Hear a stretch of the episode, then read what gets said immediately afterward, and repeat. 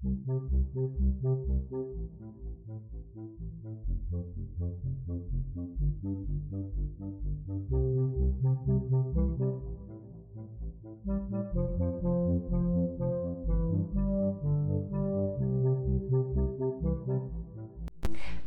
tu Ola i Aneta. Chcemy zaprosić Was do naszego podcastu Podmiotowości. Będzie on o podmiocie, a nie o przedmiocie, czyli o subiektywnym doświadczeniu naszych gości i gości. Chcemy pokazać zdrowie psychiczne poprzez doświadczenie konkretnej osoby, a nie przez pryzmat schematu czy teorii. Zapraszamy. Cześć wszystkim. W tej naprawdę jesiennej aurze E, tym razem ja sama, solo, przeprowadzę wywiad do kolejnego odcinka, tym razem z Jaśkiem Waślewskim, copywriterem, e, prawnikiem niegdyś, aspirującym do roli sędziego, no i komikiem, stąd też się znamy. I tutaj uchylę rąbka tajemnicy, gdyż ja kiedyś, dość niedawno, dość aktywnie działałam w improwizacji komediowej i stąd też Jaśka znam. Tutaj uchylę rąbka tajemnicy po raz kolejny. Grałam e, w grupie Krzywy Zgryz. Na pewno niektórzy z mojej grupy mnie słuchają. Serdecznie ich pozdrawiam. A wracając już do Jaśka, e, to ta rozmowa, mm, nie przedłużając, jest dla mnie naprawdę ważna. Jasiek e, mówi o rzeczach, które mm, powinny były wybrzmieć i one rzeczywiście wybrzmiewają. Będzie o lęku, będzie o depresji, będzie o męskości, będzie o. No właśnie, o czym będzie, dowiecie się za chwilę. Dzięki i miłego słuchania. Okej. Okay. Cześć Jasiek. Cześć. E, to może zacznijmy od razu. ja tu sobie położę ten mój telefon, rekorder. więc e, wiesz co, może Ty się po prostu przedstaw będzie chyba tak najprościej. Powiedz mi, kim jesteś, jak się definiujesz? Dobrze, y, z przyjemnością. Ja jestem y, Jaśkiem Wasilewskim. Definiuję siebie jako, od niedawna jako męża, od dwóch tygodni. Gratuluję. Więc to jest rzecz, o której dużo myślę, ale definiuję siebie jako kurczę, no przez pracę, jeżeli mam powiedzieć przez pracę, to jestem copywriterem. Ale mhm. kiedyś byłem prawnikiem, miałem być sędzią i to jest w ogóle też taki motyw z mojego życia, o którym pewnie powiemy, bo wtedy się depresja pojawiła. Okay. E, jestem też komikiem, bo występuję w resorcie komedii i stąd w sumie ty mnie pewnie znasz, nawet na pewno, no bo gdzieś tam występuję, chociaż ostatnio trochę mniej. E, a Twoje pytanie, y, jak się definiujesz, brzmi niebezpiecznie blisko do pytania, kim jesteś, które jest najgorszym pytaniem, jakie można mi zadać na e, terapii. Parę razy terapeuci próbowali i ja po prostu mówiłem, że nie wiem. I to jest, no, teraz już trochę bardziej wiem.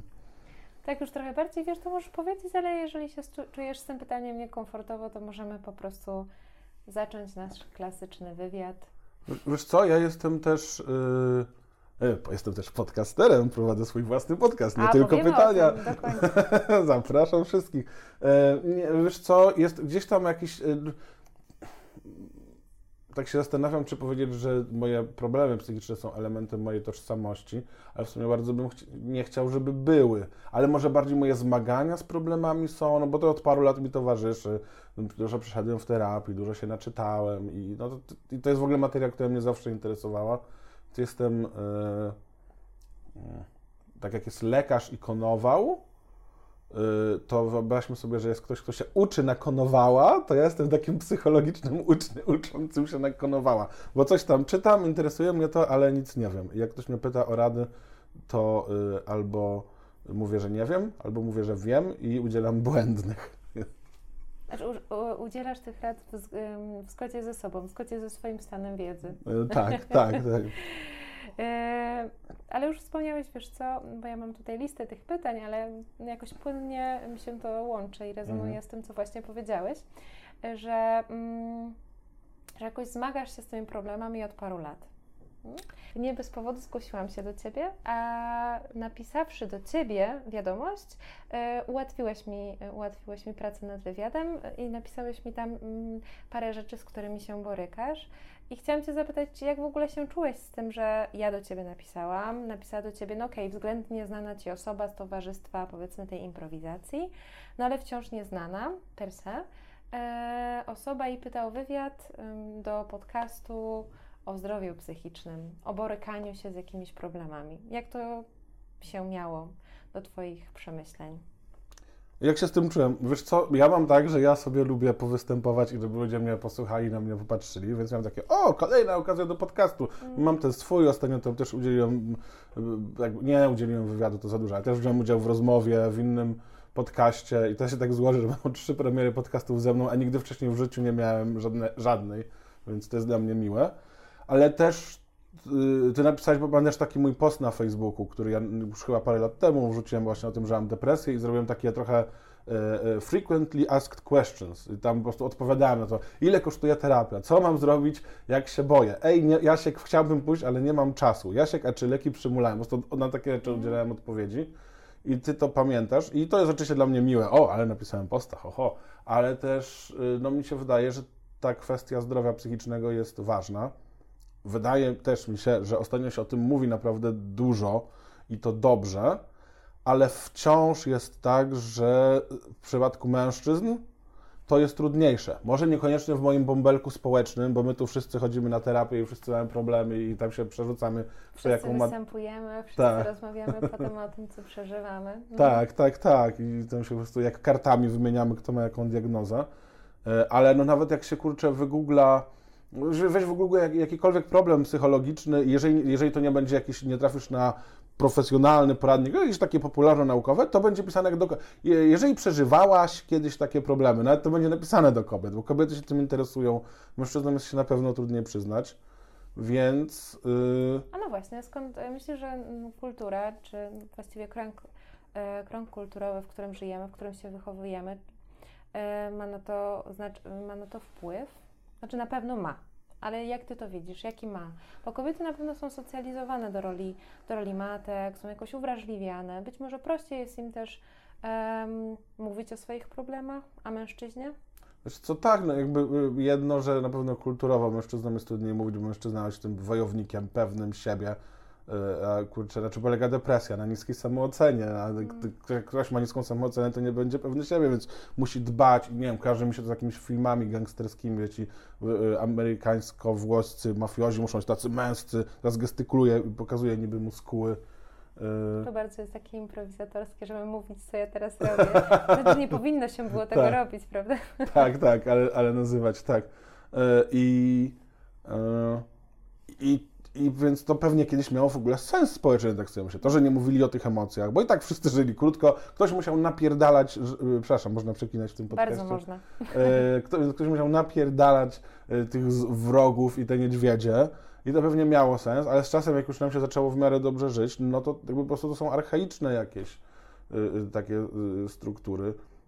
A kobiety z kolei są właśnie, kurczę, nawet taki znowu seksistowski stereotyp, to jaki będzie? Płaczliwa i gadatliwa. Mm. Czyli depresyjna i otwarta, szukająca pomocy, nie?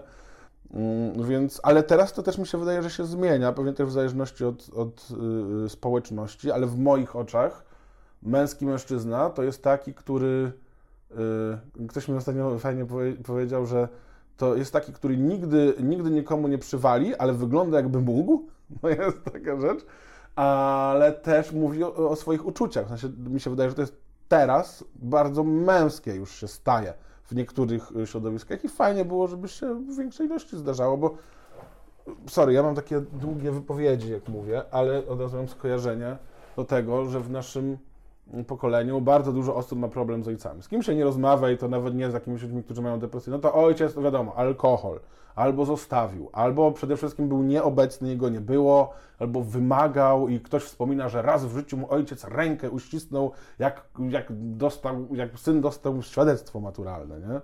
I to robi, robi nam problemy. A, a myślę, że można czasem być takim ojcem, który też coś powie, no i no jakby, mam nadzieję, to jest turbo ważne, żeby mężczyźni mhm dotarli do rzeczy.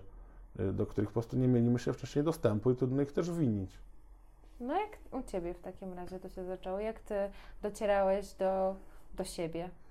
Czy E- docierałeś do tego, że masz z czymś problem, że jakoś to zdefiniowałeś? Bo myślę, że sama definicja i em, chęć, tak, tu znów towarzyszy nam piesek. Tak, jest piesek, piesek jest bardzo miły, ale piesek jest dla mnie też terapeutyczny. Mówimy tak jak w impro, co się dzieje, jak w takim jakimś niemym spektaklu ze Tak, znaczy nie, tutaj nie po prostu czarna sucz dookoła Tak. i próbuje, próbuje tutaj... ale jest bardzo miła i jest faktycznie dla mnie terapeutyczna. Powiem, zanim Ci odpowiem na Twoje pytanie, ja się ogólnie bałem psów i poszedłem na terapię yy, i nie mówiłem nic o tym, że się boję psów i przestałem się bać psów. Więc gdzieś tam pewnie jakieś lęki, mnie mama nauczyła bać się psów, no ja się troszkę bardziej odseparowałem od mamy, ale gdzieś tam ten mój lęk trochę jest i teraz to, że jestem w pokoju z psem, jest dla mnie też takie, pewnie się nauczę bardziej tak behawioralnie, że dobra, nie ma się czego bać. Idąc tutaj myślałem sobie, że idealnie bym się nauczył, że nie ma się cze- czego bać w przypadku psów, gdyby mnie ugryzła. Bo jakby mnie ugryzła, to bym zobaczył, że w sumie nic takiego strasznego i bym się nie bał ugryzienia, no ale jest za miła. Jest za miła i raczej, i raczej nie, nie spełni tego kryterium. No niestety nie. No dobra, to wracając Mhm. do, do dochodzenia. E, wiesz co? E, ja najpierw bardzo mocno nie miałem do tego dostępu. Moje dzieciństwo y, i moja y, młoda dorosłość, i moje czasy gimnazjalne, jak słyszycie, słuchacze, jakieś stuki, to właśnie piesek tutaj do mnie przychodzi. E, Słyszę, że ma mi pomagać w, w zwalczaniu strachu. E, I ja twierdziłem, że ja sobie, o sobie myślałem tak, że ja wiem, że ludzie mają depresję i ja to szanowałem. I ja w czasach, kiedy ja nie miałem do siebie żadnego dostępu, nawet tam jakby kogoś namówiłem na pójście na terapię, jakby bardzo w to wierzyłem i, i, i, i tak dalej. Ale ja uważałem, że ludzie dookoła mają depresję, ja wiem, ale ja akurat nie mam, bo ja jestem energiczny, optymistyczny, wesoły, zadowolony, znajduję we wszystkim... Taki, y, miał, taki miałeś obraz. tak, taki bardzo mocny i też ja się nigdy nie wkurzałem. Jakby ja się nie wkurzałem. To nie, nie jest, w ogóle nie ma czegoś takiego jak złość. Nie? Też nigdy nie byłem smutny, nigdy. To jakby, chyba, że film smutny oglądałem, no to może. Yy, I potem miałem mm, jakieś 27 lat, 26 i byłem w związku, który, w którym moja partnerka była bardzo, y, była, była w ciężkiej depresji, ja ją wspierałem i też tak sobie myślałem, a ja mam nieskończone zasoby, mogę jej pomagać w nieskończoność. Co mi wyczerpało po prostu jak baterie, mi zeszł, zszedł pasek po prostu na te czerwone rejony, plus też zawodowo, no bo właśnie chciałem, byłem tym prawnikiem, chciałem zdać na aplikację sędziowską, na którą się bardzo trudno dostać, więc się uczyłem dużo, do tego pracowałem i po prostu pojawiły się u mnie lęki bardzo silne. I ja poczułem, że coś jest nie tak, czy tak trochę nie za bardzo mam siłę, żeby robić rzeczy, że tak jakoś, tak jak to nazywałem, że się stresuję. Plus ja mam problem z odżywianiem się, tak nawiązując do waszego pierwszego odcinka, yy, mam jakieś tam zaburzenie odżywiania i, yy, i nie, gdyby, gdyby mnie teraz było widać, to byście widzieli, że mam, no, jestem, nawet nie mam nadwagi, tylko jestem otyły. Yy, I Mm, I jakby z tym poszedłem do psychologa, że ja się stresuję, że jestem otyły, znaczy w sensie to tak, że, że- że się objadam, że się stresuję i że tak ogólnie chciałbym się życiowo rozwinąć, co też jest dla mnie w sumie ciekawym tematem. Yy, I sobie chodziłem do psychologa. Chodziłem, chodziłem. Było bardzo miło. To był y, nurt taki humanistyczny, ale mieszany. A było fajnie, tam sobie opowiadałem co u mnie, nie opowiadałem o żadnych trudnych rzeczach. I tak chodząc, jak było fajnie u tego psychiatry, z czasem psychologa, tak y, przez ten rok działo się ze mną coraz gorzej. I takim przełomowym momentem było, jak jechałem metrem y, i się bałem. W sensie po prostu trząsłem się ze strachu, jakby ktoś nade mną stał z pistoletem. Po prostu, bez powodu. Tak, po prostu bez powodu, nie? I jakby tam jakieś, wiadomo, że to było, kiedy na przykład zdałem sobie sprawę, o Boże, jak dużo materiału do nauki zostało, tak? Ale to, to było de, jakby no bez powodu, pewnie de facto jakiś powód był. I wtedy poszedłem do psychiatry i psychiatra y, mi powiedziała, że mam depresję, mam zaburzenia lękowe, mam zaburzenia odżywiania i że ta moja pani psycholog jest dla mnie zła, bo ją oszukałem, teraz pokazuję rękami cudzysłów, nie w tym sensie, że chciałem ją oszukać, ale oszukując samego siebie i będąc takim mistrzem w oszukiwaniu siebie, że jest dobrze, oszukałem też ją. Że ona prawdopodobnie nie widziała, w jakim ja jestem stanie, bo ja jej też tego nie mówiłem. Nie mówiłem jej o jakichś, nie wiem, moich trudnych sytuacjach z dzieciństwa. Skąd miała wiedzieć, jak jej tego nie powiedziałem? Y, Więc ją zmieniłem, poszedłem do innego psychologa, który był w kontakcie z tą psychiatrą, więc od razu usłyszał. No i on dużo jakby nie odpuszczał. Ja miałem takie wrażenie, że mi tak wiertarką y, w głowie wierci. No jak to było dla Ciebie? Dla człowieka niezłomnego, optymisty, no okej, który może, może ma problem, problemy z objadaniem się, nagle usłyszeć tyle diagnoz. Wiesz co, ja miałem takie y, trzy momenty w życiu, kiedy miałem diagnozę i za każdym razem zareagowałem tak samo. I to było w odstępie paru lat, bo najpierw miałem tę diagnozę, o której powiedziałem, potem y, mój terapeuta chyba się wygadał, bo powiedział, no panie ja nie wie pan, jak, jak ludzie są y, w terapii zaburzeń osobowości, no coś, ja coś tam, przepraszam, e, jestem w terapii zaburzeń osobowości, e, no tak, to jakie ja mam zaburzenie osobowości? No nie chciałbym panu mówić, ale niech pan powie, no... Ale no, nie chciałbym mój, no wie pan, no. Ale jak pan powie, żebym powiedział, to będę musiał, bo etyka nakazuje. No to niech pan powie. No i mi powiedział, jakie mam zaburzenie osobowości. I za trzecim razem byłem u, u jeszcze teraz chodzę do, do trzeciej psycholożki y, i, y, i ona też mi dała taką wstępną diagnozę, że mam jakieś tam cechy Aspergera, czyli spektrum autyzmu jakoś tak lekko. Y, I za każdym razem zareagowałem bardzo dużym przypływem energii. W sensie taki stres na aktywnie. Yy, że. Mm, przepraszam Was bardzo, drodzy słuchacze, dekoncentruje mnie piesek z zabawką, który chce się bawić. Z, yy, powinnaś z pieskiem zrobić w ogóle wywiad o tym, jak to jest nie mieć problemów psychicznych, bo ona ewidentnie jest wesoła i, wszystko u niej dobrze. Ja reagowałem, moja pierwsza reakcja była taka, a, okej, ale potem się przyłapywałem na przykład, że jak, nie wiem, tego psychiatry miałem pamiętam jakoś koło południa, to do wieczora posprzątałem wszystko, wymyłem, załatwiłem, popisałem zaległe maile, po prostu tak zasuwałem strasznie, strasznie mocno. A potem zawsze po jakimś czasie to było dla mnie bardzo smutne. W sensie i takie trudne, że jak to ja, zwłaszcza na początku, ten człowiek, który nigdy nie ma depresji, z którym wszystko jest w porządku, jak to ja, niemożliwe, ale kurczę, chyba jednak prawdziwe. No i takie smutne, jakiś taki rodzaj y, y, y, litości nad sobą, nawet nie w złym sensie, tak? tylko właśnie takiego współczucia samemu sobie. No, dużo o tym myślałem oczywiście bardzo, a z czasem to się stawało moją taką, no okej, no już wiem, że tak mam. Czyli nie miałeś takiego momentu, w którym poczułeś, że oj, halo, chyba mam depresję, tylko pojawił się jakiś taki spust, Wiesz, do, przez, który, przez który trafiłeś do psychiatry i Wiesz- dostałeś tę diagnozę? Dobrze to rozumiem? E, tak, w sensie poszedłem do psychologa, bo tak trochę nie mam siły, mam ten stres, ale potem, y, bo potem dostałem leki, y, escitalopram, polecam.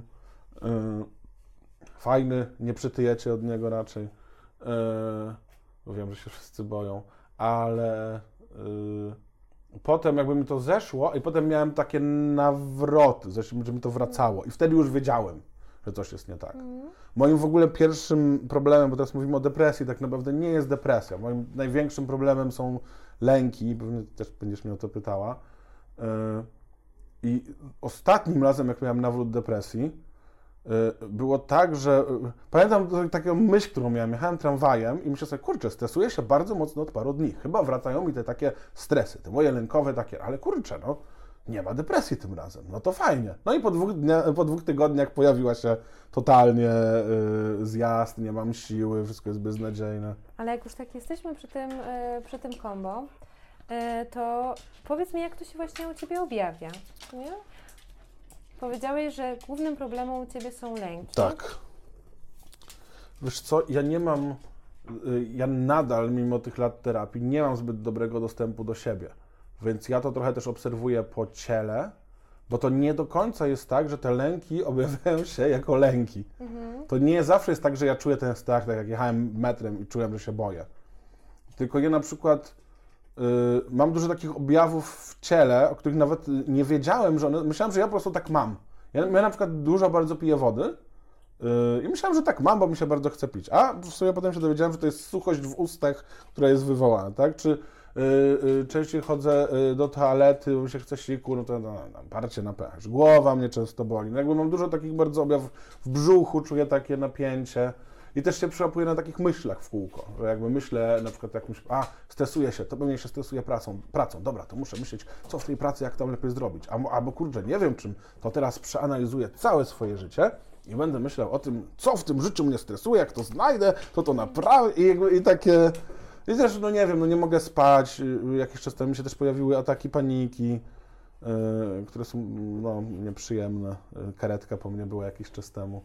No kurczę, co się wydarzyło? Wiesz co, miałem taki, bo ja wcześniej miałem takie ataki paniki bez bólu w klatce piersiowej. Nie wiem, czy to są stuprocentowe ataki paniki, ale miałem po prostu Hiperwentylowałeś. hiperwentylowałem i nie czułem ciała, nie mogłem się ruszać, nie mogłem mówić, czas mi w ogóle nie płynął yy, yy, i takie, no, nie, nie, czułem, że, że jestem nierzeczywisty i że świat jest nierzeczywisty. A miałem coś takiego, że się obudziłem, też miałem taki stresowy moment w pracy, obudziłem się, takie, o kurczę, zaspałem na spotkanie. Okazało się, że nie, ale to mi uruchomiło jakiś strach i zacząłem czuć taki ból. Przepraszam, piesek robi szalone rzeczy, z tym razem z pandą. Yy, I zacząłem czuć taki ból w klatce piersiowej, yy, który mi nie mijał. I ja wiedziałem, że to jest prawdopodobnie atak paniki, ale jak on mi nie mijał tak przez 40 minut, to stwierdziliśmy, dobra, wołamy karetkę. No jakby, no sorry, no prawdopodobnie nie trzeba, ale, ale Mhm. zawołaliśmy. No oczywiście nie, jakby wszystko miałem w normie, tak? EKG, EKG zrobili. Psychosomatyczne. Tak, tak. No ja, ja mam dużo, tak już nawet nie pamiętam wszystkich, ale y, jak się wejdzie na Wikipedię i przeczyta o lęku uogólnionym i tam są takie przykładowe objawy y, takie psychosomatyczne, no to ja mam tak 9 na 10 z nich. Nie? Mhm. Ale jak o tym mówisz, to mówisz o tym dość pogodnie. Tak, mm, tylko wiesz co, teraz jakby wziąłem łyka wody, bo mam suchość w ustach, bo się stresuję, że mówię, ale mm, takie też skojarzenie mam, y, jak mnie ludzie pytają, jak to jest się tak czuć, taki, że ja się boję dentysty. Mhm. Zawsze jako dziecko się bałem, teraz już się mniej boję. Yy, I dla mnie, no, wyobraź sobie, że siedzisz w poczekalni u dentysty, zaraz będziesz miał mieć bolesny zabieg, który będzie bez znieczulenia, więc się go boisz, masz taki niepokój i takie napięcie. I wyobraź sobie, że to trwa e, całe twoje życie, nie? Albo rok, albo dwa lata, nie? I czasem jest jakaś lekka ulga. Y, Też słyszałem takie porównanie, że idziesz ulicą i się potykasz, masz takie ha! I, i, I wyobraź sobie, że ten moment, ha, który normalnie trwa ułamek sekundy, masz przez cały dzień. Mhm. Y, Więc tak tylko chciałem powiedzieć, że jakby jakie to jest uczucie. To jest też takie dziwne, takie jakieś przy... też ograniczające na przykład, y, nie wiem, kreatywność, czy po prostu myślenie. Y, z- Gorzej się myśli, jak się człowiek stresuje. I, I to też widzę, że po prostu jestem mniej sprawny, kiedy jestem w takim stanie. No i jak sobie z tym radzisz? Y, Radzę sobie, y, y, nawiązując do Twojego pytania, które zagadałem, tym, że udaję, że wszystko jest w porządku. I ja mówię, y, ja mam problem z uśmiechem, taki, że się cały czas uśmiecham. I, I jak mówię to ludziom, którzy mnie teraz znają, że kiedyś się uśmiechałem dużo więcej, to mi nie wierzą. Ale ten psycholog, który, do którego przyszedłem, co mi tak wiercił wiertarką w głowie, y, on mnie na pierwszej sesji zapytał, Panie Janie, a co by się stało, gdyby Pan stracił ten uśmiech? I ja go częściowo straciłem. Nie? Yy, więc no radzę sobie, ale to nie jest dobry sposób radzenia sobie, a nie polecam, yy, bo to jeszcze tylko Ten, zwiększa. to tracenie uśmiechu? w Nie, nie, opinii, nie, nie czy- tracenie. Tracenie uśmiechu jest dobre. To udawanie, że wszystko jest w porządku. Jestem bardzo dobry w udawaniu. Jak ja powiedziałem moim najbliższym przyjaciołom, że mam depresję, których znałem od lat, wiedzieli o mnie wszystko, to mnie wyśmiali. I nie dlatego, że są wstępni, tylko dlatego, że byli przekonani, że to jest żart, bo jakby nigdy nic nie mówiłem, że jest nie w porządku. Mm, Radzę sobie objadaniem się, też nie polecam. Yy, ale z takich jakichś skuteczniejszych rzeczy. No ja mam na tyle takie lękowe usposobienie, że różne takie mindfulness i tak dalej, no niestety mnie trochę bardziej stresują czasem niż us- uspokajają, ale jakieś elementy tego są dobre. Oglądałem taki film, y, był niedawno Krzysiu, gdzie jesteś, o Kubusiu Puchatku i Kubuś Puchatek miał tam taką zabawę, jak jechał pociągiem, że nazywał rzeczy. To ja zrobię taki przykład, że jesteśmy u Ciebie w pokoju, mogę powiedzieć, gdzie nagrywamy, mam nadzieję. A jak nie, jesteśmy w jakimś pokoju teraz, przypadkowym, no i tak, doniczka, zamiokulkas, czyli kwiat, stół, jabłko, piesek. I tak Kubuś Puchatek sobie nazywał i to faktycznie uspokaja. Yy, jeszcze jest taka fajna rzecz, yy, taka bardzo proste ćwiczenie mindfulness, które się nazywa stop. I to jest stop jak S jak stop, zatrzymaj się. O jak observe, po prostu o, o, o, zobacz, co jest dookoła ciebie. Ty, sy, ty. No nie wiem, no tam kamień, zatrzymaj się, yy, zobacz, co P jest dookoła. końcu. Co? P na No i końcu. P jest proceed, tak? Czyli idź A, dalej. proceed. Tak, tak. Yy, I idź dalej. I to mi też pomaga, ale no nie wiem, staram się nie brać na siebie za dużo rzeczy, mam skłonność, żeby po prostu pracować na trzy etaty. Yy, ale ja mam problem. Sam nie wiem, oglądać seriale, czytanie książek mnie relaksuje. Bardzo, bardzo mnie relaksuje rower i ogólnie sport jest ch- chyba świetną taką rzeczą, bo wyładowuje emocje. Yy, ale muszę przyznać, że dla mnie to jest trudne. Ja nie mam czegoś takiego, że jak to zrobię, to, to mi przejdzie.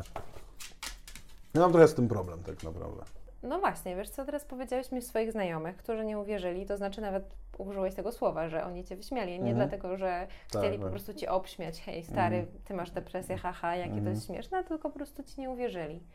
Em, a ja kojarzę Cię ze świata komedii, Mm. No i to się trochę nie łączy, bądź jest wykluczające, prawda? Bądź może e, paradoksalnie bardzo się łączy. Jak Ty to widzisz? Wiesz, Bo są... jesteś komikiem, Mhm. to też jest pewnie jakaś Twoja część tożsamości. Nie wiem, czy tak się też definiujesz. Tak. Tak, tak, chociaż to jest takie mocne słowo, bo trzeba być śmiesznym, żeby być komikiem, a mi nie zawsze to wychodzi, ale tak, jestem komikiem. E, Są takie dwa stereotypy. Jeden stereotyp jest taki, że komicy są weseli i radośni, a drugi stereotyp znacznie bardziej prawdziwy, że komicy mają depresję. No jak to stereotyp nie jest prawdziwy i można być komikiem i nie mieć depresji, no ale znajdźcie mi taki przykład.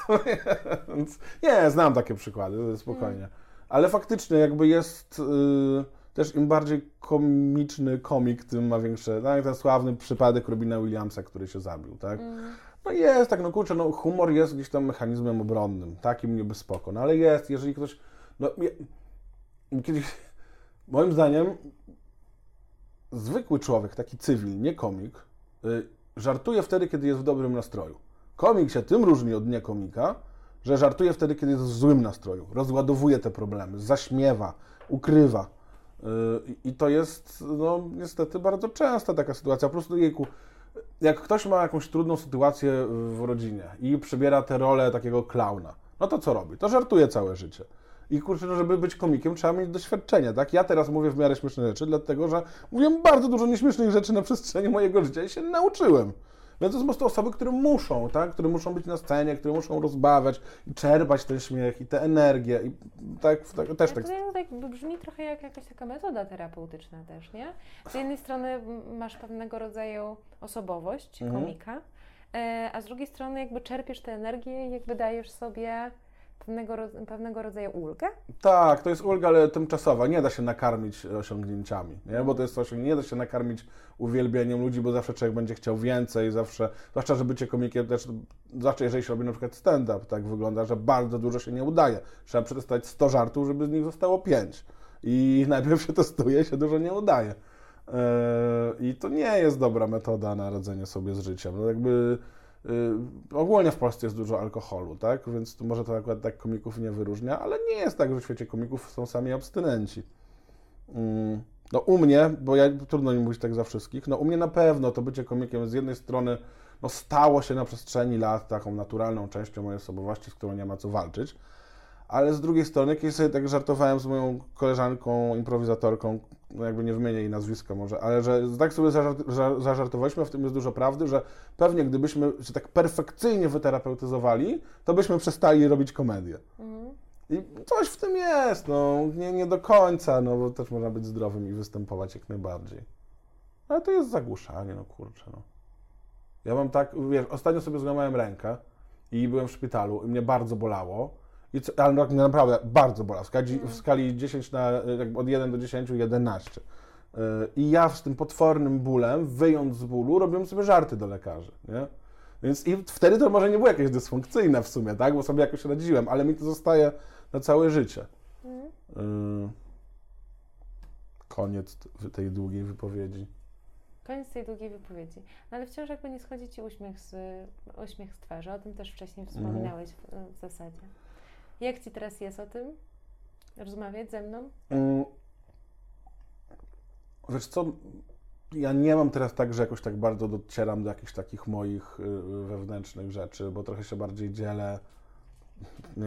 S- na myśl słowo występ, ale nie w sensie udawania, tylko w sensie, no jakby tak to trochę odbieram, że rozmawiałem po to, żeby pokazać tę męską perspektywę i to, jakie ja mam przemyślenia i tak dalej, więc to chyba nie jest dla mnie jakoś bardzo trudne, ale jeżeli ja się czuję komfortowo, to się nie uśmiecham. Więc to, że się teraz uśmiecham, musi oznaczać, że jestem jakiś gdzieś tam zestresowany Mhm. y, y, tymi rzeczami. Czy to oznacza, że uśmiechając się na scenie również się mocno stresujesz? Y, nie. Akurat do, dokładnie, jakby dosłownie już będą na scenie, na scenie, jak się stresuję, to się nie uśmiecham. Jeżeli się uśmiecham na scenie, to znaczy, że jestem wyluzowany. Jakoś odwrotnie, odwrotnie niż w życiu. Czy jakoś to wyćwiczyłeś w sobie?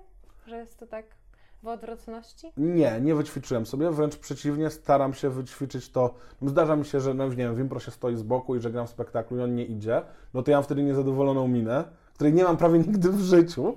I ja się nauczyłem, że po prostu wtedy bęk, tak? Taki, jeżeli ktoś mnie kiedyś zobaczy w spektaklu i zobaczy, że stoję z boku z bardzo dużym uśmiechem, to znaczy, że się, do niego zmuszam i że mi się nie podoba. E, no żartuję, no oczywiście nie zawsze. Ale nie, no film pro z jakiegoś powodu jest inaczej i nie umiem powiedzieć dlaczego. Mhm. Mhm. A czy było tak, e, jakoś wracam wiesz, do tego impro, bo to jest strasznie ciekawe, jakiś taki temat, e, temat rzeka. E, czy było tak, że mm, mm, na przestrzeni nie wiem, przeżywania jakoś mocniej swojej depresji, docierania do niej, e, odczuwania mocniej tych lęków, wciąż występowałeś? Bo ostatnio powiedziałeś, że występujesz ostatnio mniej. Czy jakoś e, to z tym łączysz, czy to są jakieś niepołączone rzeczy? Występowałem, mając najgorsze stany, jak Mhm. najbardziej. I to też mi dawało taką chwilową ulgę, oczywiście, bo to, zwłaszcza improwizacja. No, improwizacja jest wygłupianiem się z ludźmi na scenie, nie? Więc to jest, y, no, to jest przyjemne. I to mi faktycznie, też, też kiedy ja miałem depresję, będąc prawnikiem, szedłem występować, no to było spoko. Y, Teraz to, że występuję mniej, y, wiąże trochę z profesjonalizacją improwizacji i z tym, że próby są w godzinach mojej pracy i nie mogę chodzić na próby i za tym idzie, że nie mogę występować i gdzieś tam wypadłem z niektórych projektów i, i mnie to boli. No ale z drugiej strony mógłbym rzucić pracę, ktoś by powiedział. Ale też trochę z tym, że nie z tym, że jest gorzej, tylko z tym, że jest lepiej. Że odpuszczam, że nie muszę, że nie mam takiej potrzeby zasuwania. Y, Robiłem też inne komediowe rzeczy i przestałem je robić. Czułem, że mi nie za bardzo idzie nie tak dobrze, jakbym chciał. I wydaje mi się, że w takim dojrzałym jakimś procesie decyzyjnym stwierdziłem, dobra, po to się męczyć. Jakby daj mi to dużo stresu, zrobię sobie wolne wieczory. Mhm. Mm, Może to jest to, o czym mówiłem wtedy z tą improwizatorką, że jak się lepiej wyterapeutyzuję, to nie będę chciał występować. I tak trochę odpuszczasz. Tak, to jest odpuszczanie, mm, tak. Ale też y, żałuję, że nie gram, no bo jest cały czas ten motyw, że nie mogę chodzić na próby i są spektakle, w których bardzo bym chciał grać i mógłbym, gdybym chodził na próby. A nie chodzę. No i, i co z tym zrobić? No, odpuściłeś, jest lepiej. Tak, tak, tak. Czy to jest jakaś taka duża generalizacja? Bo teraz jak, jak to powiedziałam, to pomyślałam, Boże, to jest chyba jakieś takie zgeneralizowane... Wiesz co, to jest y, y, zgeneralizowane za bardzo w stosunku do całej komedii, ale w stosunku do tego y, stand-upu, który robiłem i który odpuściłem. Mhm. Tak, to jest prawda. Odpuściłem i pod tym względem jest lepiej, po prostu od, od, odjąłem sobie jakiś tam stres tego testowania żartów, tego chodzenia wieczorami i na tych open jest dużo, więc ja nie miałem czasu i chodziłem. A teraz po prostu siedzę i oglądam serial i też jest fajnie. Mhm. Czyli czerpiesz z tego satysfakcję. Wiesz co, bo ja teraz chciałam też Cię zapytać o to, ja już zupełnie nie spoglądam na te pytania, Mhm. które, e, które tam zapisałyśmy. Chciałam Cię zapytać też o to, mm, znaczy ja już o to zapytałam, ale Mhm. jakoś to mm, wybrzmiało, że wciąż nie czujesz takiego mocnego połączenia z tym, z tym, mm, z tymi swoimi przeżywanymi stanami, Mhm. bądź wciąż nie czujesz jakiegoś najgłębszego, Mhm. e, ale sobie jakoś radzisz i jest coraz lepiej. I pytanie teraz moje, jak e, w kontekście swojej terapii, swojego dochodzenia do siebie Mhm. y, e, sobie pomagasz, odpuszczasz. Mówisz, że odpuszczasz.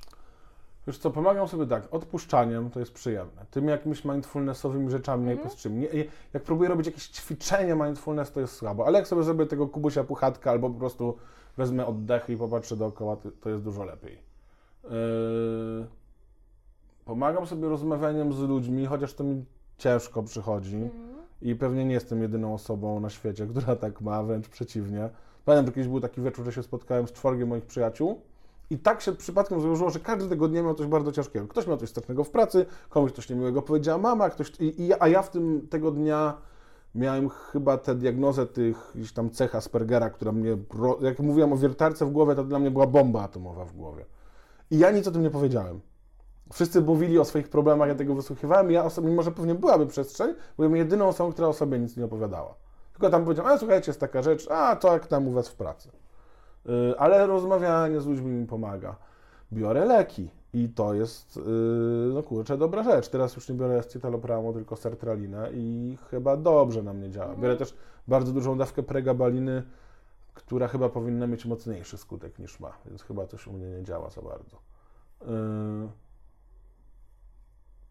Pomagam sobie też w, w taką psychoedukacją, w sensie czytaniem jakichś książek, bo są, jak się wejdzie do Empiku, do działu po jakieś tam poradniki psychologiczne, to się za, znajdą bzdury, ale znajdzie się dosyć dużo sensownych rzeczy. Jest taka książka wydawnictwa Samosedno, jakiś tam stres i jak sobie z nim radzić i tam takie są ćwiczenia. To jest po prostu rzetelnie napisane. Yy, Teraz słucham takiego podcastu o psychologii, który raz, że jest dla mnie ciekawy, dwa, że mi daje narzędzia, a trzy, też mi daje nadzieję, że można z tego wyjść, bo też czasem mnie dopadają takie myśli, że no kurde, tyle w tej terapii, a cały czas mam nawroty, no to chyba już tak zawsze będzie. Mhm. Mm. No ale wciąż nie, w niej trwasz. Czyli te myśli jakby pojawiają się, znikają, czy, czy trwają jakoś dłużej? Yy, Wiesz co, no pojawiają się i znikają, no ja, bo no ja wiem, że one są nieracjonalne i gdzieś tam one nie, jakby zawsze tam są trochę obce wobec mnie. Mhm. E, Miałem, nie miałem za bardzo w życiu myśli samobójczych, ale miałem, ale miałem takie, taki moment, takie trzy miesiące w tym roku, że jakby one były takie mocno nasilone i one były zawsze takie, y, y, wyście to nazwały w którymś podcaście pop-upy. Że one jakby wyskakiwały trochę niezależnie ode mnie. W sensie ja czułem po prostu, jakby mi ktoś napisał kartkę w głowie, patrzę, e, co za bzdura i to wyrzucam, ale za chwilę to znowu wraca. Więc trochę tak też z tymi myślami, że o Jezu, tyle w tej terapii. Najpierw roku tamtej jednej pani, potem y, trzy lata z przerwami, bo tam miałem zarządzane przerwy, trzy lata w psychodynamicznej, teraz pół roku chodzę na behawioralno-poznawczą. Tyle się naczytałem, tyle się nasłuchałem, a nadal moim największym odkryciem, jeżeli chodzi o złość, jest to, że deklaruję, że wiem, że ona istnieje we mnie, a niekoniecznie ją czuję. Yy, Więc przychodzą czasem takie myśli yy, o beznadziei. Yy, To Aaron Beck, ten od, co CBT wymyślił, Tak. on tam powiedział, to chyba on, że ludzie nie, nie popełniają samobójstwa wtedy, kiedy cierpią, ale wtedy, kiedy czują, że nie ma nadziei. I, i pewnie, pewnie tak sobie wyobrażam, że myślę, że łatwiej jest mieć myśli samobójcze, kiedy depresja wraca, niż kiedy się pojawia po raz pierwszy. Bo jest depresja, no to jest strasznie. Jestem wyleczony, hurra, już będzie dobrze. Wraca depresja, o nie, czyli nie będzie, nie ma nadziei, zawsze tak będzie. I, i no to, są, to są bardzo ciężkie y, chwile, kiedy to wraca. Jest kurczę chyba nieuniknione, żeby, że nie da się być wiecznie wesołym. No, na pewno nie da się. To byłoby jakieś takie, no nieludzkie i wtedy może moglibyśmy powiedzieć o kimś, że jest w manii? Tak, tak, pewnie tak. No, ja też. Y, o, tak mi się przy, przypomniało. Ja tak sobie gadam długo, nie potrzebuję Twoich pytań. Ja mogę przez godzinę gadać. Ja jakoś to, wiesz, będę moderować jednym słowem. tak, y, oczywiście w tej mojej diagnozie y, zaburzeń osobowości był jakiś element narcystyczny. E, y, też, jak, pytałeś na samym początku, jak to jest czuć te lęki, to jest bardzo ogólne stwierdzenie, ale bardzo mi pasuje. Pamiętam, że kiedyś sobie tak pomyślałem, Mam depresja, lęki, wszystko okej, ja rozumiem, tam relacja z mamą, relacja z tatą, relacja z partnerką, o, samoocena, nad tym trzeba pracować, ale ja bym się po prostu chciał czuć normalnie. To jest taka rzecz, że ja czując te lęki, czuję się po prostu przymulony, jakiś taki ogłupiały, taki właśnie na, napięty cały czas i, i, to jest, i to jest naprawdę bardzo niefajne, po prostu chciałbym chciałbym z tego zejść. No jak, jak miałem tą pregabalinę, weszła na początku dobrze, to ja miałem wrażenie, że jestem w manii. Mhm. Też miałem jakiś taki inny, że jeszcze jakiś tam przejściowo brałem lek i się zgłosiłem do psychiatry, że jestem w manii. I ona powiedziała, że oczywiście mi go zdejmę, skoro ja go nie chcę, ale ja prawdopodobnie nie, nie jest tak, że ja mam manię, tylko ja po prostu nie czuję lęków pierwszy raz w życiu i to jest dla mnie tak nowe, że ja myślę, że to jest jakiś niesamowicie dobry stan. Yy, tak. Co zeszło wtedy tej dawki? Yy, Wtedy, yy, znaczy pregabalinę to tam zwiększałem, teraz mam maksymalną Okej. możliwą, a to wtedy brałem taki lek, który tam jeszcze miał yy, taki skutek odchudzający, ale mm, mi się wydaje, że tam już troszkę mi za bardzo ten nastój jednak skoczył wtedy, bo już miałem tak dużo energii, że to już było męczące. Nie no, jakby ro- rozumiem też, rozumiem też e, działalność leku, nie? Że jeżeli nie odczuwamy czegoś tak bardzo, bardzo długo i nagle ten nastrój nam się zwiększa, dla nas zwiększa się jakoś radykalnie, no to znowu jakby skaczymy z, jed- z jednego problemu w drugi.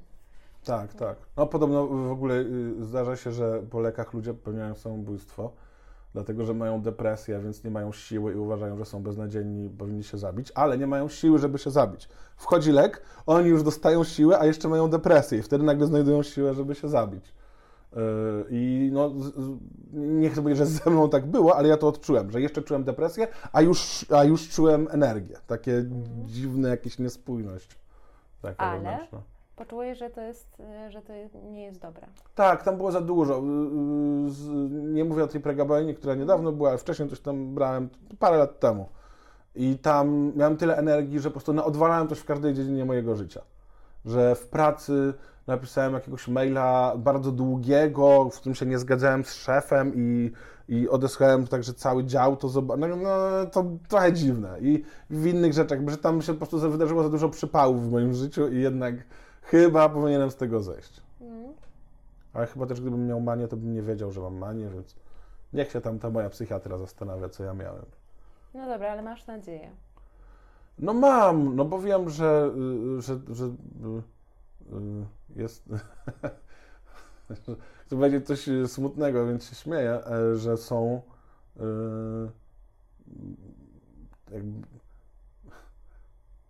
no, badania pokazują, że leki i terapia są troszkę bardziej skuteczne niż placebo. To znaczy, że są skuteczne, ale się śmieję z tego, że nadal jestem kilkadziesiąt procent, kiedy to nie działa.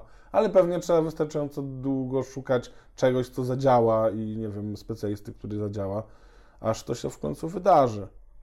Poza tym ja teraz też, yy, tak się czuję teraz tak jakbym jakoś na terapii, jakbyś mnie zapytał, jak się czuję, ja na to odpowiadam. Ja mam teraz też taki, taką trochę niespójność, że ja z jednej strony się czuję, ja mam mało energii, czuję te lęki, a z drugiej strony mam w sobie jakoś dużo takiej radości i chęci życia. To jest niespójne. Ja jestem jednocześnie teraz smutny i wesoły. Mhm. Yy, więc jakby Ale też... martwi Cię to jakoś? Myślę, że to jest taki stan, który może Tak. sobie koegzystować. Tak, tak. No, chyba nie jest tak, że smutek i wesołość to są te same uczucia jako na skrajnościach, bo są dwie różne. Yy, Być tak, czy tam radość, czy jakieś zadowolenie. Ale yy, więc yy, no, też mam nadzieję i też po prostu ja lubię ży życie, tak? Że się, to beznadzieja się od razu kojarzy z jakimś yy, kończeniem sobie życia. Nie wydaje mi się, żeby mi to groziło, mm, na szczęście.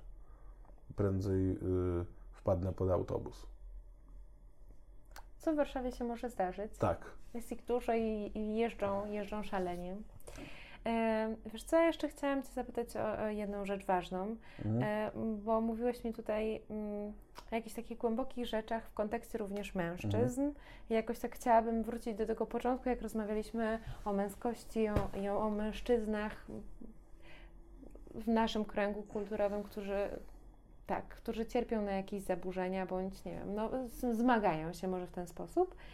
I co byś powiedział takiemu mężczyźnie? Ty nazwałeś go takiego, takim em, wyglądającym, jakby chciał cię pobić, Tak. ale nigdy tego by nie Tak. zrobił. Takiemu mężczyźnie, który no, czuje, że coś się z nim wydarza, ale nie potrafi tego nazwać i absolutnie nie ma, nie wiem, kontaktu ze swoimi uczuciami. Mhm. Też tak było z Tobą na samym początku. E, mm, no nie wiem, wy, wydaje mi się, że no, nie wiem, czy mamy wśród naszych słuchaczy takie osoby, ale być może są, którym zapaliła się jakaś lampka. I co byś powiedział takiemu Tak. facetowi? Wiem, że, że raz, że się yy, zapaliła e, lampka pewnie słuchacza, dwa, że te, pewnie są też ludzie, którzy znają ludzi, których Mm. by chcieli namówić. Ja mam na swoim koncie, może przez to, że tak maskuję moją niepewność siebie, jestem pewny siebie, dosyć dużo osób, które namówiłem na terapię. Mhm. I mam jakiś taki sposób mniej więcej, jak, jak to zrobić. I właśnie to bym powiedział takiemu człowiekowi. Znaczy, pójdź do specjalisty. Niekoniecznie na terapię. To nie jest tak, że ja cię wysyłam na, na terapię, tylko pójdź sobie na przykład do psychiatry, a niech tam sprawdzi, czy wszystko jest w porządku. Pewnie się okaże, że wszystko jest w porządku. Jakby, bo wiem, jak większość ludzi jest zdrowych, nie? Ale jak tam pójdź sobie, no, publicznie to chyba jest się trudno dostać, ale pójdź sobie prywatnie, zapłacisz ileś tam pieniędzy i po prostu się dowiesz, co z tobą jest, a może, a może coś ciekawego wyjdzie. E, A jak się boisz, to pójdź do psychologa, bo psycholog może nie jest lekarzem, jest troszkę taki bardziej, a, też, a jeżeli będzie potrzeba, to on powie, no jednak lekarz też się przyda. Mm, Żeby tak sobie sprawdzić i przetestować, y, jak to jest, y, to gdybym pewnie rozmawiał z kimś, kto jest jakkolwiek otwarty na i wie, że są problemy psychiczne na świecie, a nie, a nie z kimś, kto twierdzi, że trzeba być silnym i w ogóle się nie ma zgaić i że baby to płaczą, nie? Mm. Bo, y, bo, bo, bo, tak, bo taką osobę jest mniej więcej w ten sposób łatwo namówić, bo nie to też trwa y, troszkę tą taką, tą taką bardziej uświadomioną, też w cudzysłowie mówię, osobę.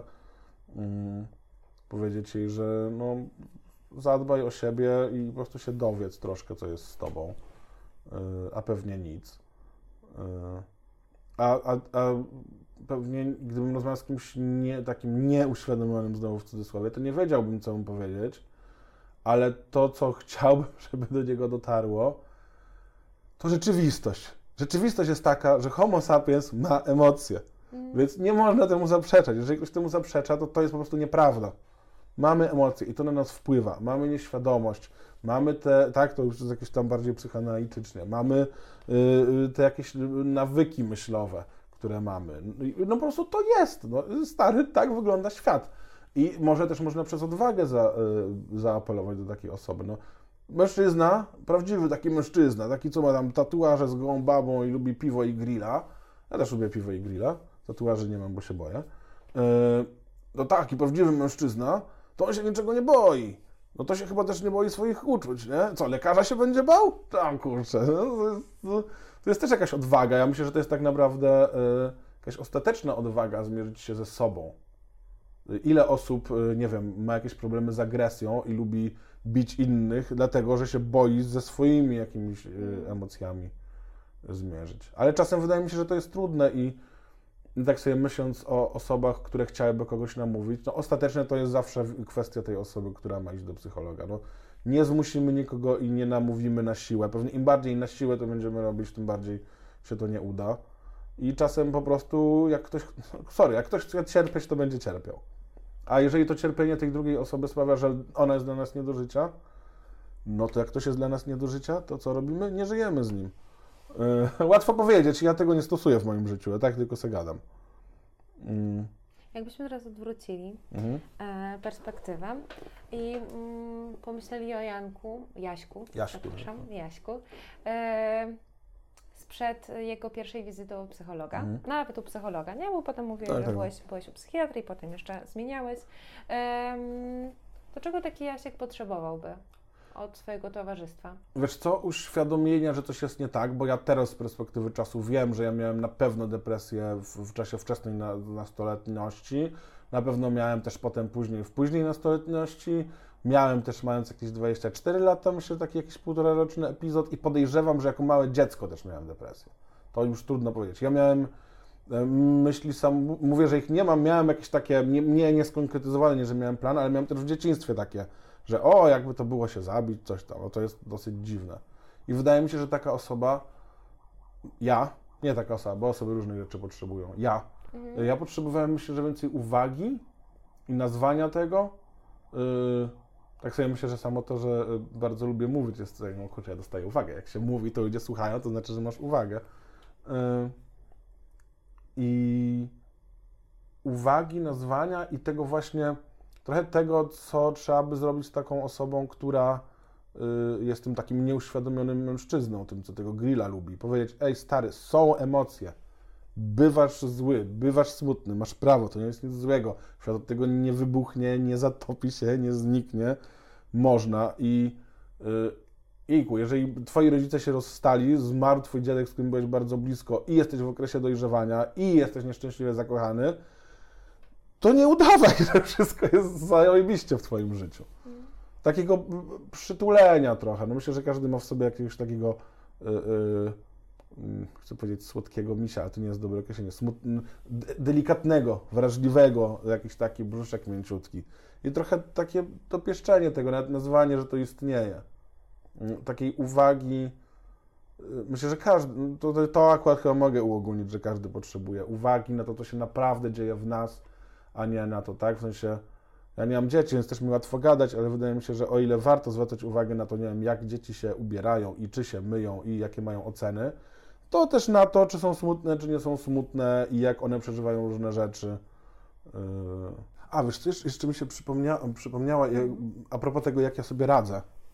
Byłem też na rzeczy, która mi bardzo pomogła i była taka bardzo uświadamiająca i też jak powiedziałem, że ten cel, który na początku miałem w terapii, rozwinąć siebie, to ja ten cel w dużym stopniu zrealizowałem. To się wydaje mi, ten, yy, nadal mam problem z odżywaniem, nadal mam lęki, nadal mam depresję, ale cel mogę mieć odhaczyć ten, że rozwinąłem siebie. Byłem na czymś, co się nazywa grupa otwarcia. Mm. To jest prowadzone przez laboratorium psychoedukacji, takie wyjazdowe. To nie jest taka terapia grupowa do końca, ale tak w skrócie można powiedzieć, że jest. Wyjeżdża się na parę dni, prawie bez kontaktu z otoczeniem i jest po kilka godzin dziennie takich sesji prowadzonych przez no, takich chyba najlepszych psychologów w Polsce. I jest to jakieś niesamowite doświadczenie. Naprawdę, y, no niestety jest to dosyć drogie, bo sama ta grupa otwarcia trochę kosztuje zakwaterowanie tam, ale jest to naprawdę niesamowite y, odkrycie. I miałem, o, opowiem, anonimowo oczywiście, miałem tam mężczyznę w tej mojej grupie, bo ta grupa wygląda tak, że tam nie ma za bardzo zasad. Nie jest tak, że to się zaczyna od tego, no to teraz będziemy mówić o tym, tylko się zaczyna, jest cisza, nie? I myśmy się jakoś spontanicznie zaczęli przedstawiać. I tam mówi, no ja tam jestem, ktoś tam, ktoś tam, studiuję psychologię, chciałem się dowiedzieć. A, jestem ktoś tam, ktoś tam, mam depresję i chcę sobie pomóc. I był taki typek, taki no, no, jest słowo dresiarz i ono do niego pasowało. Siedział sobie taki rozparty, siedzieliśmy w kółko, on siedział lekko wycofany, on był na końcu, jak do niego to powiedział, ja tu nie chcę być. Mnie żona zmusiła, jakieś głupoty, w ogóle jadąc tu myślałem, że ja w ogóle nie pojadę, są bzdury i głupoty, więc ja od razu mówię, że ja się nie będę odzywał, może w ogóle nie będę przychodził. E, on od tego zaczął, ta grupa trwa chyba 3 czy 4 dni trwa, na końcu on bardzo dziękował, mówił, że to jest świetne, że to było najlepsze przeżycie jego życia, zaprzyjaźnił się z nami wszystkimi, był takim naszym ulubieńcem grupy i powiedział, że on bardzo będzie namawiał swoją żonę, żeby na to pojechała. Mhm. Więc najwyraźniej jest jakiś sposób, żeby do kogoś takiego dotrzeć. On tam naprawdę dotarł do jakichś takich rzeczy, no, on ewidentnie miał jakieś problemy w związku i, i w rodzinie. Dotarł do tego, jak bardzo kocha swoje dzieci, do tego, że ma jakieś emocje. On potrafił na przykład, mimo że był takim twardzielem, który nikogo nie lubił na początku, bardzo dużo empatii okazać osobom takim zupełnie nie w swoim wieku, nie w swojej płci i nie ze, ze swojego świata, bardzo coś fajnego powiedzieć i nagle ten typ stał się taki, jakby bardzo duża zmiana w nim zaszła. I ja tę grupę otwarcia bardzo polecam i to mi faktycznie pomogło, tak przypominając sobie poprzednie pytanie. A możesz e, naszym słuchaczom tak zakreślić, jak wyglądały te Wasze rozmowy, bo może jakby dochodzenie tego typa, mhm. tego pana dresiarza e, do tych emocji, do tej empatii właśnie było spowodowane tym, że po prostu słuchał historii innych, że jakoś tam trwał przy nich, otwierał się z każdą taką rozmową, zauważał, że hej, ja mam dokładnie tak samo, albo jakoś współodczuwał to, co mówili inni? Jak to tam wy, wyglądało u Was na tej grupie otwarcia? To jest dobre, jakby to dobrze powiedziałeś, jak to wyglądało u Was, bo zdaje się, że każda grupa otwarcia wygląda zupełnie inaczej. Mhm. E, u nas i, i to jest kurczę też, właściwie jednocześnie powiem, jak ja poszedłem na terapię. Wydaje mi się, że u niego to wyglądało tak, że on słuchał, że ludzie mają przeżycia, że mają emocje, że mają lęki i zaczynał sobie zdawać słowa, ej kurczę, no to jest prawdziwe. Tak jak mówiłem, jest prawdziwe. Homo sapiens ma lęki i ma e, depresję i ma emocje, jest zły i smutny. E, I on po prostu zaczął sobie chyba, tak mi się wydaje, zdawać sobie z tego sprawę i empatyzować i kiedy poczuł, że wszyscy to mają, to pewnie się powiedział, no kurczę, to ja chyba też to mam. Mhm. I u mnie tak było. Ja opiekując się osobą, Y, jednocześnie też opiekowałem osobą, która miała Alzheimera, ale też osobą, która miała bardzo silną depresję. I wbrew pozorom te rodzaje opieki są bardzo podobne. Bardzo podobne przeżycia, czy ktoś ma depresję, czy Alzheimera. Mimo, że zupełnie inne objawy, totalnie inne. Y,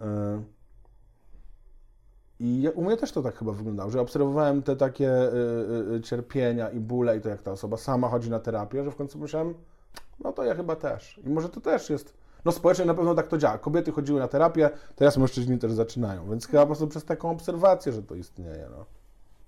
Nie wiem, to jest moja mądrość. To jest Twoja mądrość. A jaką jeszcze masz mądrość? Na koniec już naszej chyba rozmowy powoli. Moja mądrość jest taka, że prawdopodobnie y, osoby zainteresowane psychologią w dużym stopniu, albo takim podcastem, to są osoby, które cierpią na depresję. I jest totalnie tak, że w tym czasie, kiedy człowiek przeżywa te problemy. No cały czas mówię w skrócie depresja, ale do tego te jakieś problemy z, z lękiem czy, czy, czy z emocjami i tak dalej. Jest takie wrażenie, że jest się beznadziejnym, że to się nie może poprawić, że to jest bez sensu. Jest też takie uczucie, że jak pójdę do terapeuty, to mnie wyśmieje albo uzna za wariata. To jest nieprawdą, bo terapeuta raz, że jest wyszkolony i bardzo mu się płaci, żeby nie wyśmiał, a dwa, że jakimkolwiek wariatem byś nie była, to on widział większych. jakby bez problemu, jakby nic na nim nie zrobi wrażenia. E, Znaczy zrobi, ale nie takie, że sobie myśli, wow, niesamowite. A jak będzie wow, niesamowite, to się zajara, bo będzie y, miał ciekawy przypadek. Y, I to nie, ale wracając, to nie jest takie beznadziejne. I da się. Ja, ja cały czas z tym walczę, ale mam momenty, kiedy jest lepiej. Wiem, że może być lepiej. I ta walka sama w sobie też jest przyjemna. Sensie sama, Przyjemna. sama ta droga, oczywiście terapia jest podróżą przez cierpienie. Tera- otwiera się różne rzeczy i to niezależnie od tego, na jaki nurt się pójdzie, ale to jest gdzieś tam fajne pracować nad sobą i docierać do rzeczy, które ma się w sobie i, i poznawać te jakieś, czy to y, jakieś te swoje wzory myślowe, czy to jakieś nieświadome rzeczy, czy to jakieś interpersonalne. To jest po prostu fascynująca sprawa, która daje bardzo dużo. Y, I tak, y, jak ktoś potrzebuje, można do mnie napisać na fejsie, y, mogę polecić jakichś specjalistów. Wiem, że to y, dosyć często się do mnie ktoś odzywa w tej sprawie, więc jakby ktoś potrzebował, ale pewnie i do Ciebie, Ola, też pewnie kogoś znasz. Tak, można do mnie pisać, można pisać do Jaśka. Zrobimy teraz reklamę, e, bo Jasiek jest podcasterem. Mhm, jestem. To powiedz o swoim podcaście trochę. Już co, mój podcast jest, on, a w sumie nawet psychologicznie o niego będę mógł za, zahaczyć. E, W czasie, kiedy rob- robiłem ten stand-up, który rzuciłem, on mi szedł tak średnio, ale tak sobie jakoś przy okazji pomyślałem, a zrobię sobie taki podcast, a tam, co tam, e, nie wiem, e, rozm- o wiem, mam pomysł, rozmowy, a z kim rozmowy, a kogo znam, improwizatorzy, dobra, no to będą rozmowy z improwizatorami. I tak sobie to nagrywałem, nie myśląc o tym za bardzo, nie robiąc tego tak idealnie, jakbym chciał, jednocześnie robiąc tak idealnie, y, co oczywiście było, nie działało, idealnie stand-up, co sprawiało, że był nieśmieszny. Y, I okazało się, że ten mój stand-up to się średnio podoba, a z czasem wyszło tak, że to, co ja robię tak od niechcenia i bardzo mocno odpuszczając, i tam i zostawiam jakieś błędy montażowe, i zadaję banalne pytania, i, i jakość tych pierwszych nagrań nie jest najwyższa, że to y, zadziałało fajnie. I do tego mam bardzo dobry odzew.